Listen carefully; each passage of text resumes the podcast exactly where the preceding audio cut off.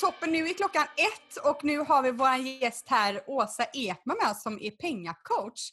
Eh, och idag så ska vi ju prata om hur man sparar smartare och hur man börjar investera. Eh, superintressant ämne som vi alla kan ta åt oss mycket i, tror jag.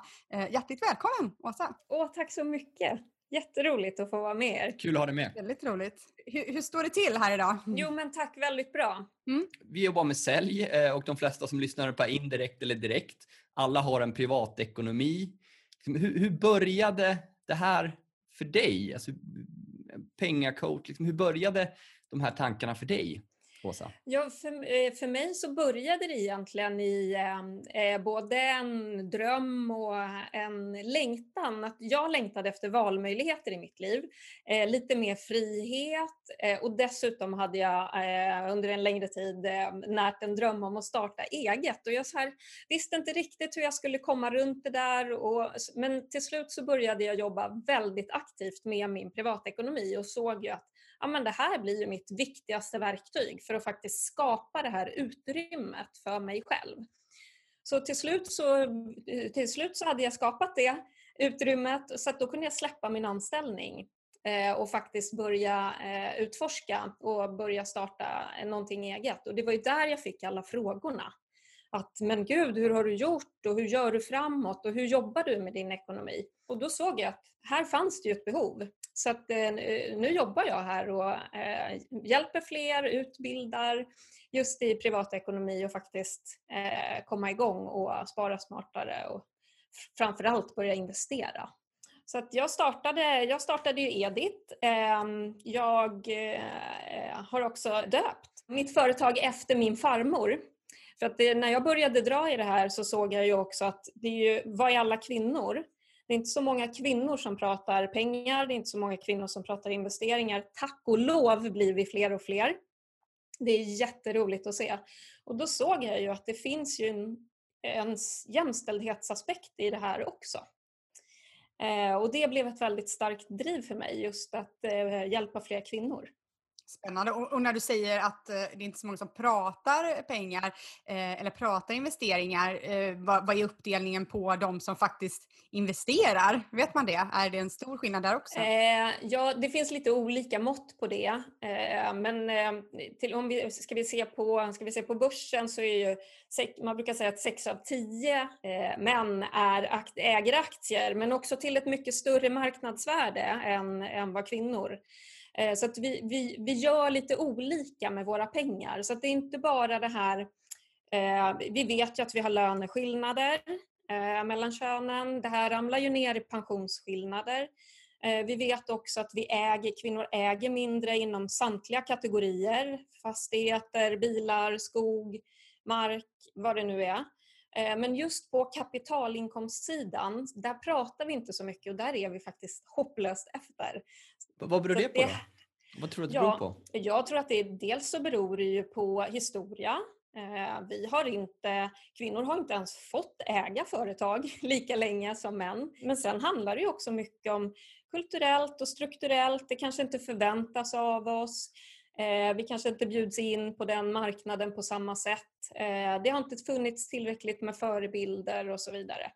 Så att, eh, men men det, det, går ju åt rätt håll och vi jobbar tillsammans för att komma framåt och pratar om det mer och mer, precis som vi gör nu. Mm. Och det är nog vanligare, jag vet min, min man, de har såna grupper och sitter och pratar investering i aktier och sånt. Vi pratar aldrig om det på tjejmiddagar. Det är liksom... Jo men från och med nu kommer ni göra det Karin. Ja. ja. Ja men absolut. Ja. Jag, mm. För det är, så vi, det är så vi tillsammans förändrar det och, och mm. också börja prata om det hemma vid matbordet eh, med barnen och eh, även prata med döttrarna om det. Det är så vi förändrar det. Ja, ja absolut. Men, men sett en liten trend att vissa av bankerna, liksom spar, sparbankerna har ju anställt kvinnliga alltså sparekonomer, alltså Just. alltså ansikten utåt. Tycker jag man har sett en trend. Mm senare eh, år. Mycket, det är mycket, mycket bra. Johanna Kullson på Avanza exempelvis Exakt. följer Det finns jättemånga bra som, som inspirerar just ifrån, ifrån bankhållet också och det är, super, det är superbra och viktigt för den här igenkänningen att det här handlar om mig också, och min framtid och min ekonomi.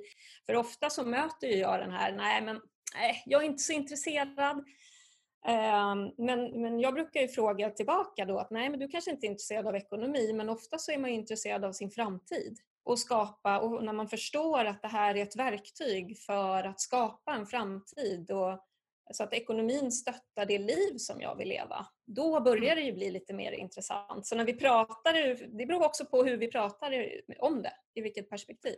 Ja, men det, man, får ju helt andra tankar, det kände jag bara själv per automatik. Om, om man vänder på det så kontra ekonomi, då tänker man ju på räkningar. Mm, mm. Som det första. Precis. Eller det här eh, vanliga sparandet. Liksom. Man ska spara undan, för det får vi ju lära oss jättetidigt. Att vi ska mm. spara pengar. Men just att sätta pengarna, eh, pengarna i arbete och göra lite annorlunda. Det sitter ju sjukt mycket pengar på svenska sparkonton mm.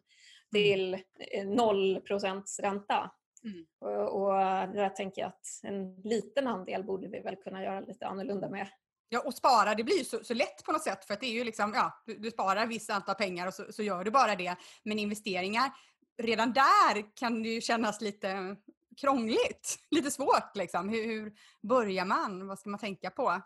Ja, och det, där, jag brukar ju börja prata där, för det, du, det första du behöver göra det är ju att du ska bestämma dig för att ta, och bemästra det här. Eh, för vi, vi, vet ju hur vi funkar eh, med saker som vi tycker är lite tråkiga eller vi inte riktigt vet eh, hur vi ska göra. Då skjuter vi upp det här. Det är det här klassiska uppskjuta beteendet eller prokrastineringen. Den är i allra högsta grad eh, aktiv även när det gäller ekonomi. Det är jättemycket psykologi i ekonomi. Eh, så att det första man måste göra är att bestämma sig att nu ska jag, nu ska jag börja med det här. Och sen börjar man att ta kontrollen Eh, man behöver skaffa den här kollen på eh, hur flödar pengar in och ut i min ekonomi? Vad kostar mitt liv? Det är inte så många som vet det. Vad kostar mitt liv varje månad? Hur mycket har jag i fasta utgifter? Hur mycket har jag i rörliga utgifter? För det är här vi kan börja så här, ja men känns det här bra? Vill jag ha det så här eller vad vill jag förändra? Vill jag styra de här pengarna åt något annat håll?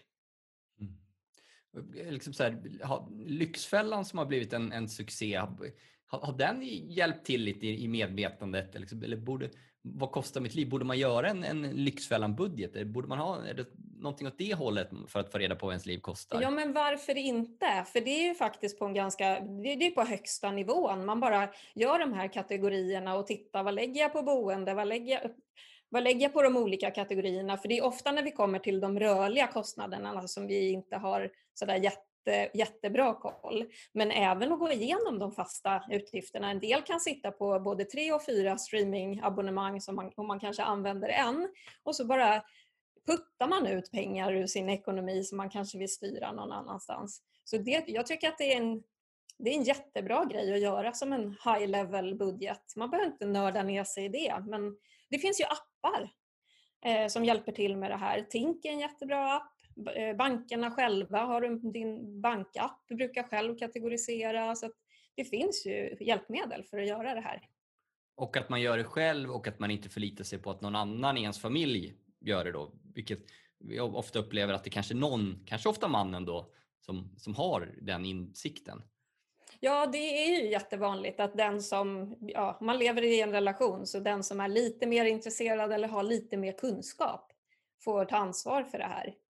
Så att, men, men där tänker jag att man kan hjälpas åt, att både att man vägrar själv att vara oinsatt men att man också från det andra hållet säger nej men jag vill att vi gör det här tillsammans för det är våran gemensamma framtid och jag vill att du är med och bestämmer var vi ska lägga våra pengar så att det känns bra för båda. Mm man kan göra det till en rolig sak. Jag tänker man kan ju sätta sig där vid, vid Excel. Det behöver ju inte vara tråkigt och jobbigt om man bestämmer att men nu kan vi faktiskt ha lite trevligt. Det kan ju vara liksom eh, man sitter efter någon middag och, och tittar igenom och, och ehm, Ja, att det ja, blir liksom spännande. Ja, för går man, involvera barnen. Precis. Mm. Och, och går man in med Eh, går man in med tanken och känslan att nu ska vi inte betala räkningar utan nu ska vi bygga våran framtid och styra våra pengar till det som ger oss ett härligt liv gemensamt, att vi bestämmer det. Och det är superbra att involvera barnen för om man sätter upp sparmål, ja vi vill resa nästa sommar, eller om vi nu kommer få göra det igen. Så, Det- så, så eh, då, är, då är barnen med på resan. Jag vet eh, klienter till mig som säger men de är helt galna nu. De väljer müsli efter pris och, för att liksom komma iväg fortare. Så att, ja, det är, Oj, jag, har redan, jag blev ju pappa i somras så jag har redan börjat inkludera min dotter i och med att eh, jag har tagit väldigt otroligt många blankolån i hennes namn här. ja, grattis! Gud vad schysst! Det var gulligt av dig. Det var ett skämt. Ja. Mm. De som får- lyssnar sen kanske inte såg ditt stora flin när du gjorde det om man lyssnar på podden. Så att man förstår att att- att Thomas såg så här pillemarisk och lurig ut så att man förstår att nu ska han berätta något. eh, Ja, tvärtom får jag väl redan eh, när jag kommer hem här idag förmedla det här budskapet till henne. Mm. Hur gammal är hon? Två och en halv månad. Ja, bra, men det är, det är bara att börja. Det är en bra ålder, hon säger liksom inte emot Nej, just det. blankolånen. Eh, Okej, Mm. så man, man har gjort den här kalkylen, man har bestämt sig först, man har börjat, eh, om, om man är, man, så, vad, vad kostar det? Mm. Och liksom så här, vad, vad, vad gör man sen? Sen tycker jag att man, eh, ja, som säljare vet ni ju, eh, vi jobbar ju med mål. Eh, sen behöver man ju sätta ett mål. Var, var, vill, var vill jag vara någonstans? Eh, det är inte alltid jättelätt att veta vad, vad ska jag ha pengarna till. Ibland så kanske man bara vill bygga en skönare framtid.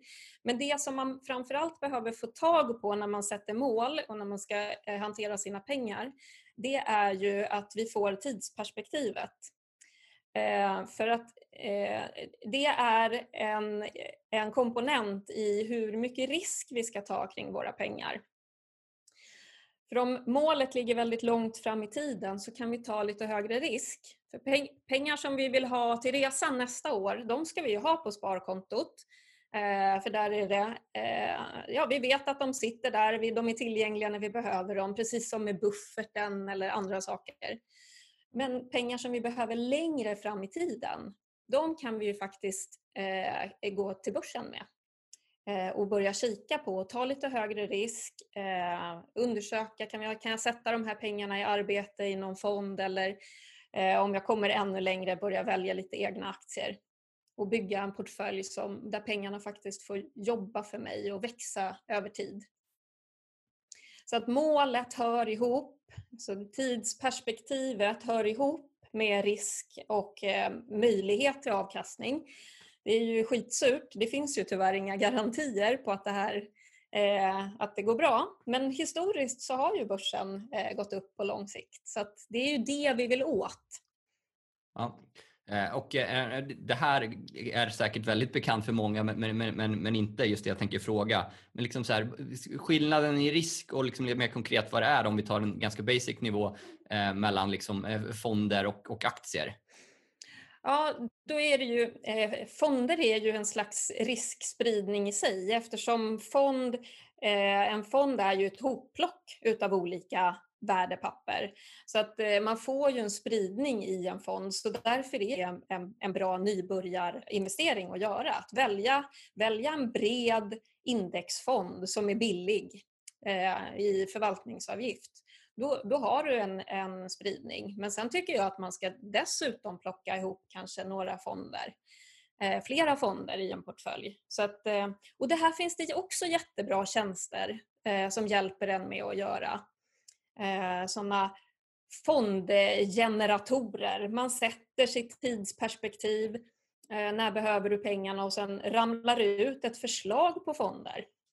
Har du några försl- eh, mer, eh, var, var, kan man hitta en sån? Det, är- jag vet att Avanza har en jättebra eh, fondgenerator. Eh, Nordnet har säkert motsvarande. Eh, Mm. Så att här, kan man, här kan man få bra hjälp. Eh, men det man ska hålla koll på är avgifterna.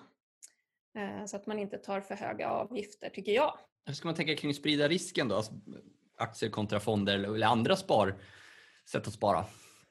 Eh, ja, sprida risken kan du göra. Dels så kan du sprida den geografiskt, att du precis som jag sa att man, att man tar en bred fond som investerar i flera olika marknader. sprider man ju geografiskt. Man kan också sprida risken mellan branscher. Det finns ju fonder eh, inom vissa, vissa specifika branscher så att du sprider ja, Går fastighetsmarknaden eh, i, i diket, ja då har du inte satsat alla dina pengar på just den branschen. Sen är ju ett annat jätte, jättebra sätt att sprida risken är ju att investera över tid, kontinuerligt. Så att du inte går in med alla dina pengar vid ett och samma tillfälle. Eh, för då kanske börsen är hög. Utan att eh, jag, jag själv månadsinvesterar ju till ungefär samma summa varje månad. Jag satte ihop min portfölj och så knuffade jag in pengar där varje månad. Eh, och sen eh, så då följer jag en generell långsiktig uppgång. Men det beror ju på, allt beror ju på ens mål, ens eh, riskbenägenhet, vad, vad, man själv känner sig bekväm med. Eh, men jag investerar långsiktigt på det här sättet. Hur mycket vågar man lyssna på, på bankmännen då? Till exempel om man sätter sig, liksom, oftast när man då pratar pension och så vidare, så har ju de massa fonder, rekommenderar det här, det här. Eh, de vill ju att man ska investera, liksom, eller ja, det de har plockat ihop eh, och tjäna pengar på det. Vad skulle du säga där? Ja, och det här är ju väldigt vanligt att man, eh, att man sitter hos sin bankrådgivare eh, och så får man lite förslag Eh, och så känner man att man tar några beslut, man gör i alla fall någonting. Eh, men jag tycker att man ska ha med sig och komma ihåg att de här personerna som jobbar på de här bankerna, de vill ju sälja bankens produkter. De är ju också säljare på ett sätt. Eh, de tjänar ju pengar på bankens olika produkter som, som de har satt ihop. Och här är det också vanligare att kvinnor lyssnar på en bankperson för att man kanske upplever att man har mindre kunskap. Eh, men, men, eh, så att jag vill ju ändå uppmuntra till att skaffa det lite. Det behövs inte så mycket för att du själv ska kunna välja, välja fonder eller välja några aktier och börja. Jag, jag säger inte att man behöver gå med allt sitt kapital men, men ta några hundralappar i månaden och börja lära dig ett annat sätt. Hur tänker du kring de här frågorna Karin och hur har du resonerat och hur resonerar du kring liksom privatekonomi? Ja, vet jag inte hur mycket jag vågar eh, gå in och, och outa mig. Nej, men det är faktiskt lite som vi snackade i försnacket, att, att man inte har så jättebra koll och inte investerar, det är ingenting heller som eh, man vill stå för. Det kan ju kännas lite jobbigt också.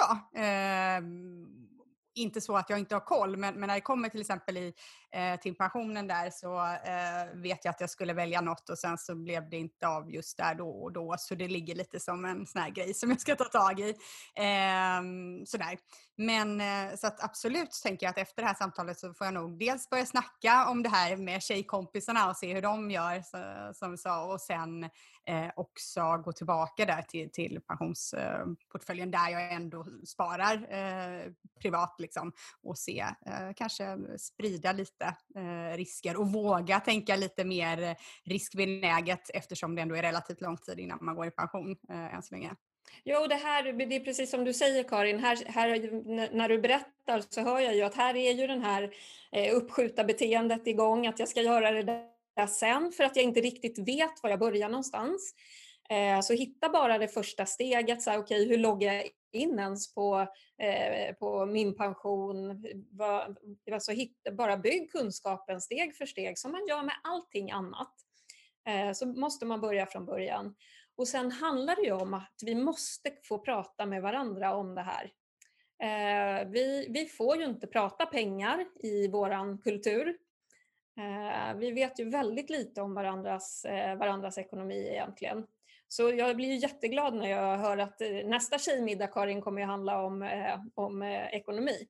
Och sen får, ni, får, vi ta, och så får vi ta de där andra ämnena lite senare, det som vi också tycker är spännande att prata kring. Mm, mm. Sen är det ju också viktigt, jag tycker också att det är viktigt att eh, gå utanför eh, Eh, familjen och de närmaste när man söker råd om de här i, i, eh, i finansiella frågor. För ofta så kan, det, kan man få råd från eh, någon morbror som har eh, gjort ett dålig, en dålig investering någon gång och så är de rädda om en eh, och vill inte att man ska gå i samma, eh, råka ut för samma sak. Så att, eh, försök att hitta någon i din bekantskapskrets. Fråga, fråga på lunchen, är det någon här som investerar? Hur, hur gör du? Och så, och så frågar man alla de här frågorna och så funderar man, jaha, hur skulle jag vilja göra? Eh, så att man inte bara lyssnar blint på någon annan och gör som någon annan utan att man erövrar kunskapen och fattar sina egna beslut. För mig och för många andra så var det här väldigt binärt. Alltså jag var personen som, jag var fattig, eller jag hade inga pengar eh, när jag var yngre. Alltså när jag bodde i korridor så fick jag ibland äta de andras eh, kylskåpsmat liksom för att jag, jag jobbade på provision och liksom, eh, eh, spelar ingen roll hur mycket jag tjänade så brän, brände jag det. Eh, och eh, jag läste ju en bok som förändrade hela min syn på ekonomi, Rich Dad Poor Dad, eh, när jag förstod att det finns två planhalvor. Det finns en etta eller nolla. Antingen är du den jag var eller så börjar du investera i tillgångar. Eh, och jag insåg att men, jag, jag måste lära mig kunskap i makt. Liksom. Jag måste lära mig hur ekonomi fungerar från grunden. Ehm, så att, ja, fonder men även fastigheter har, har ju blivit ett intresse för mig. Men det var så binärt för mig att det var ja, uppvaknandet till att, till att ja, eh, och, ja, men om jag hade fortsatt på det, det hade ju blivit ett helt annat liv eh, än, än ändå det jag har påbörjat.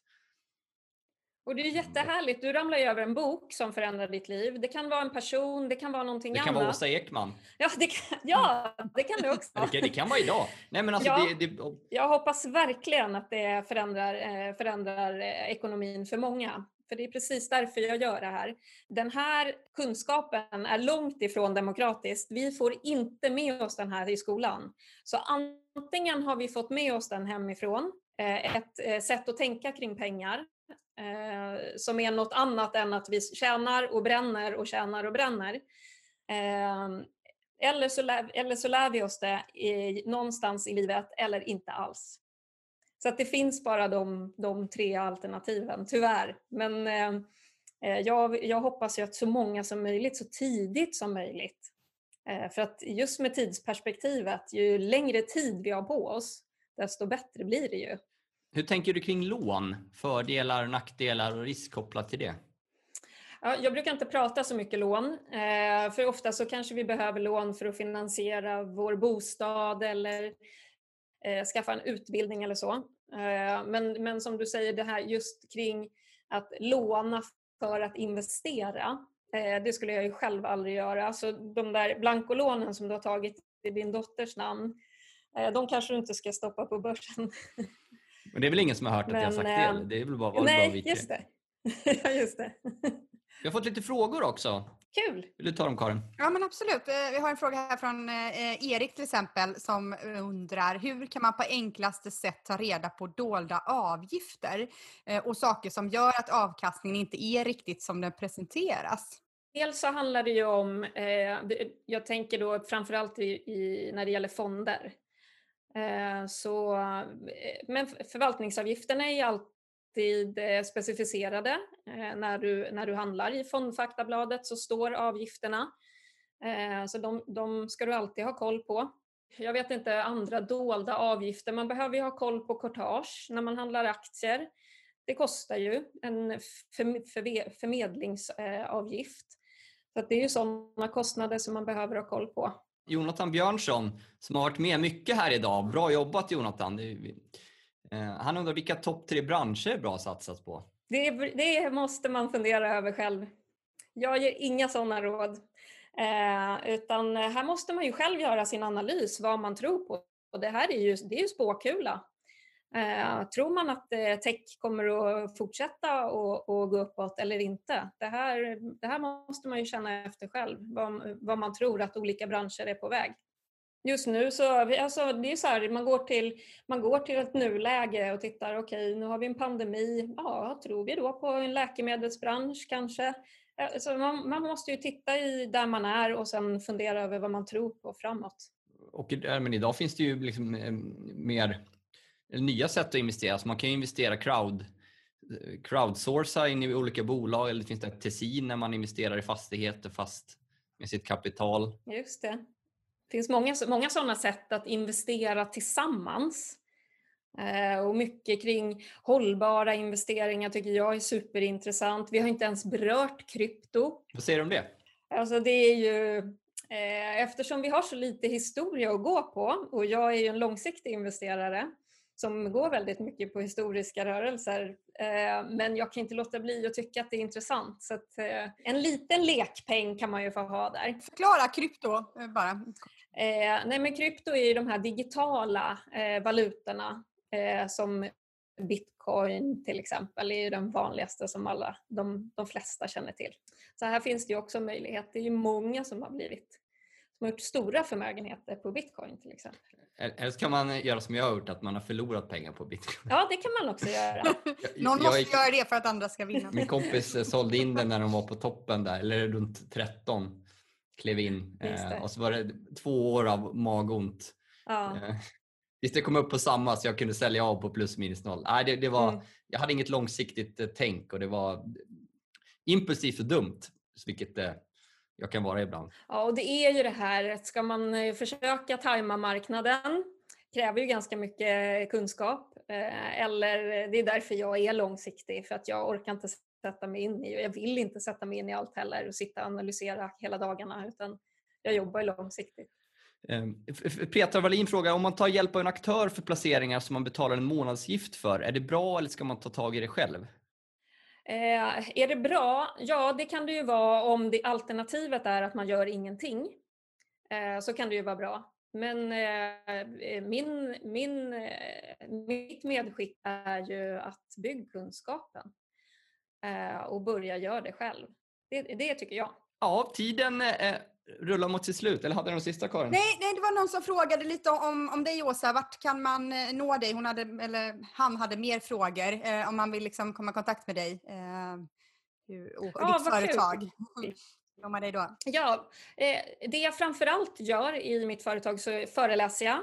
Eh, nu har ju det varit lite, eh, lite tråkigare att göra det här sen i, i våras. Eh, men det gör jag mycket. Sen håller jag eh, workshops och kurser, Jag bygger också digitala produkter för att utbilda grundläggande i privatekonomi och investeringar. Men jag är, jag är aktiv på LinkedIn så connecta gärna med mig där. Åsa Ekman, pengacoach, ni hittar mig där. Och connectar ni så skriv gärna ett meddelande att hej, jag hörde dig i Stjärnsäljarpoddens webbinar day så så vet jag var ni kommer ifrån. Det är jätteroligt. Kul, vad roligt det var att få ha dig med Åsa och jag har lite to-dos här nu på min eh, lista som jag tar med mig för dagen. Bra Karin! Eh, känns, eh, känns jättekul och konkret för att börja. Så att, hoppas att det har uppskattats av er lyssnare också. Och ja, stort tack att du tog dig tid Åsa. Ja, tack, tack så mycket själva. Åsa, jättegivande. Och tack till våra tittare som hänger kvar och ställt frågor. Så att, eh, stort tack för idag och mm. Eh, hoppas vi ses och hörs snart Åsa. Tack själva. Ha en jättefin dag.